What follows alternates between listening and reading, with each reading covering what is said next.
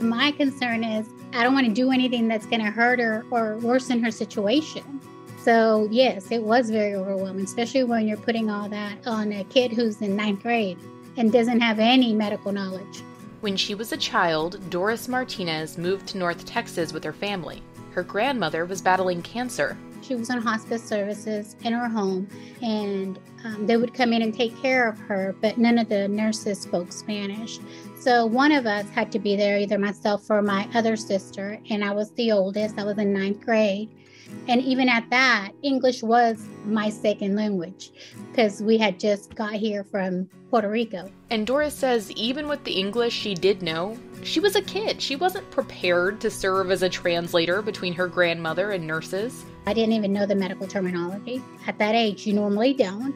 And um, then, secondly, um, I tried to do as much as the best that I could, but then there were some things that you we missed in translation in regards to her aftercare. Luckily, my mom was or is a nurse, and I would tell her what they would tell me, and then she would be able to help us with the care. But mostly, it would have to wait till she got home because she worked twelve hour shifts, and we lived in Grand Prairie back then, and she worked in Dallas at the VA hospital. So it was a commute. And then, of course, she wouldn't even get home till after nine. So long days. And so we were the ones that were there to take care of her. In 2021, NBC News reported that just six, 6% of nurses in the United States are Latinx. I'm Baylee Friday, and North Texas wants to know what do we have to do to get more bilingual nurses into the healthcare system? U.S. Census Bureau data shows nearly 60 million Hispanic people in the U.S. That makes up just over 18% of the population, 41 million of whom speak Spanish. By 2060, the percentage of Hispanic people in the U.S. is projected to grow to nearly 29%. That's about 119 million people. We want to be sure that we educate them, we walk them through the process. We, we work with community health workers that are hired and recruited from these zip codes or from these communities. So most likely they know her or know him. That's Teresita Oaks. She's the director of community health programs at Parkland Hospital in Dallas. She joined KRLD's Ask the Expert last week. And then it makes it easier to share the information. They they speak the same language, they look alike. So if somebody you trust, somebody you feel comfortable telling your story in a way that it makes sense without being intimidated by healthcare professionals. These are individuals that in many times they hold three or four jobs. They might be taking care of their parents. They have small kids or teenagers at home. So taking the time and it's not only the time off from work, but also the time they have to invest in getting to a location so that's why we're bringing the services to their communities to reduce that travel time, to make it a lot easier for them to come in and begin that step. Inspired by her experience translating for her grandmother when she was a teenager, Martinez has made it her mission to make it easier for other Spanish speaking families to access care in their native language we decided that we were going to open a home health and hospice that was dedicated to the Latino community and provide nurses to take care of the patients in the home that spoke Spanish.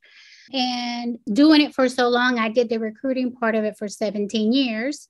Mm-hmm. We always knew there's a need. And in the recruiting, you can we could never get enough nurses. That work is what led to the launch of the Cuidado Casero Foundation, which helps get more bilingual nurses started on their career path. We started the foundation when it when we thought about it, it was in June of 2017 and we decided that our vision was going to be able to help these Latino students that were interested in going to school but couldn't afford it. And so we launched the foundation. We um, awarded our first round of scholarships in 2018. And so, what we do is we offer the scholarship to students who are pursuing a degree in nursing and can speak Spanish. And uh, we've partnered with Tarrant County College, which has the first bilingual nursing program in the DFW area.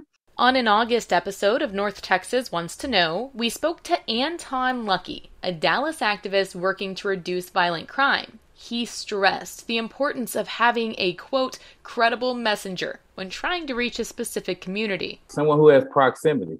when when you have the scientists who are trying to develop the cures, uh, they they take some of a strain of the virus of the virus and and creating an antibody. It's under that same methodology that you take some of these guys and girls who were once the problems, once who promoted, who perpetuated violence, and you train, you you you give them something to transform them so that they have a ripple effect on others, that they transfer others because they have people who look up to them, who look up to they to they to their example.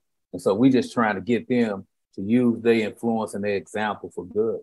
And as we do this, we start building the report, we start building the trust, and then as the results come back, we give them guidance. Well, based on this, you might need to maybe just change something about your diet, improve your health, your physical activity, or maybe you do need to come and see a doctor in two weeks, three weeks, depending on the results of those blood pressure measurements or the glucose test that we do. How does receiving care in a language not native to the patient affect other things like follow up care and instructions for what to do mm-hmm. once they're discharged? They're able to get better faster if they understand what the requirements are and how to mm-hmm. follow up with the, any specialties and making it follow up appointments with uh, coming back to the doctor. Half of the time, these patients that are the older generation, a lot of them just have second grade education or or you know elementary school education. So some of them don't even might not even know how to read. So they're making sure that they when they leave the hospital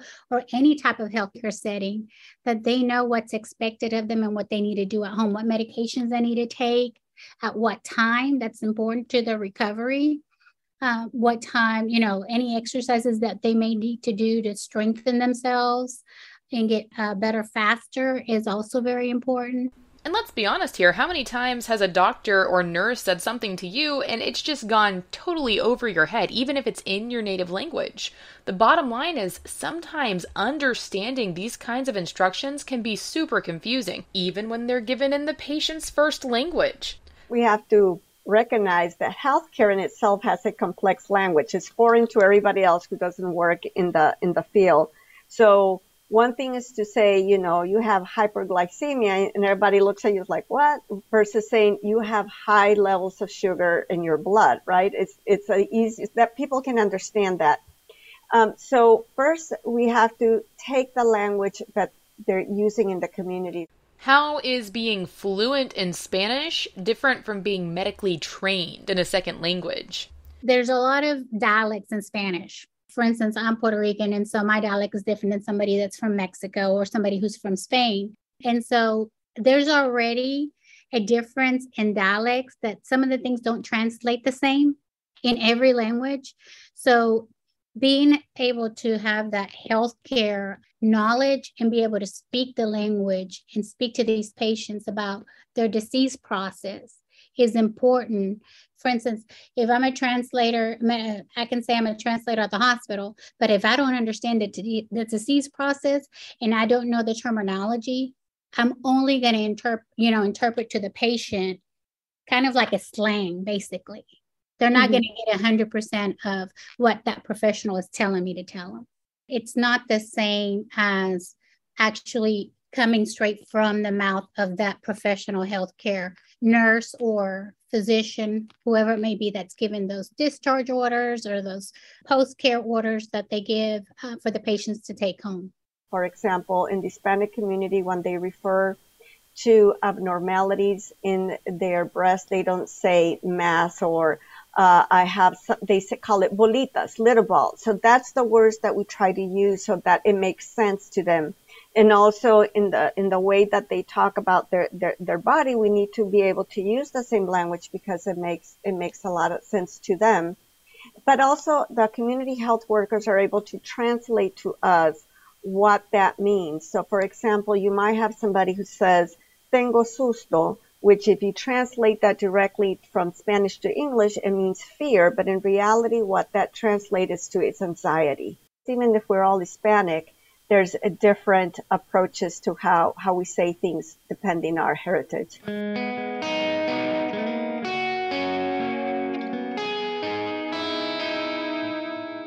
So, what are some solutions you think could help nursing students or medical students learn medical terminology while they're in school?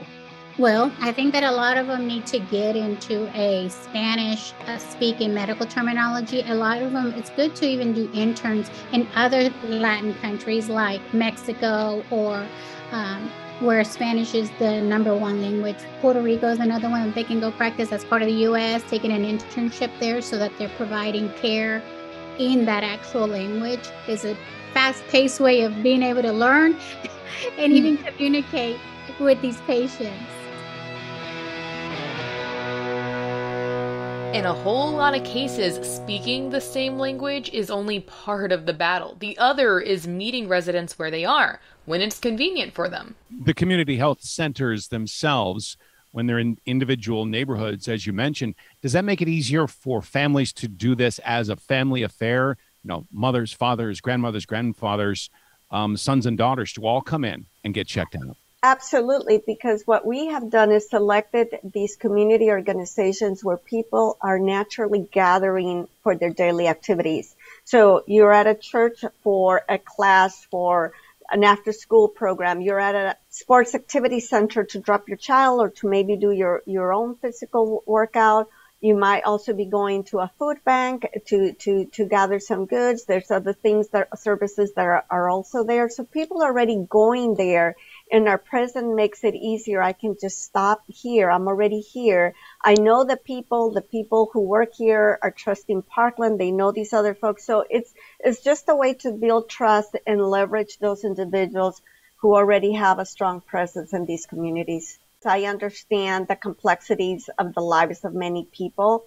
I live in the southern section of the of the county, so I understand by personal experience. If you try to get a bus to come downtown to get health care, it's it's not easy. You have to plan five hours just in travel time.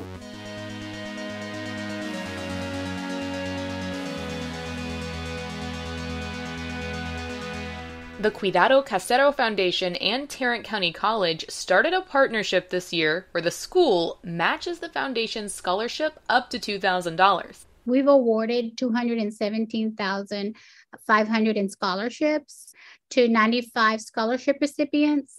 And out of the 95 scholarship recipients, 78% have graduated from the program since our first scholarship round in 2018. So they're already working in the workforce and they're doing a whole lot. Martinez says the Cuidado Casero Foundation is continuing to fund students who choose to earn a bachelor's degree in nursing after they become RNs.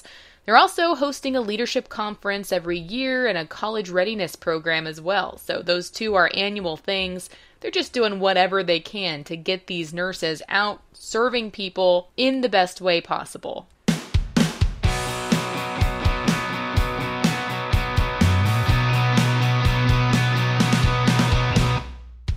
I'm Baylee Friday at News Radio 1080 KRLD in Dallas, Fort Worth.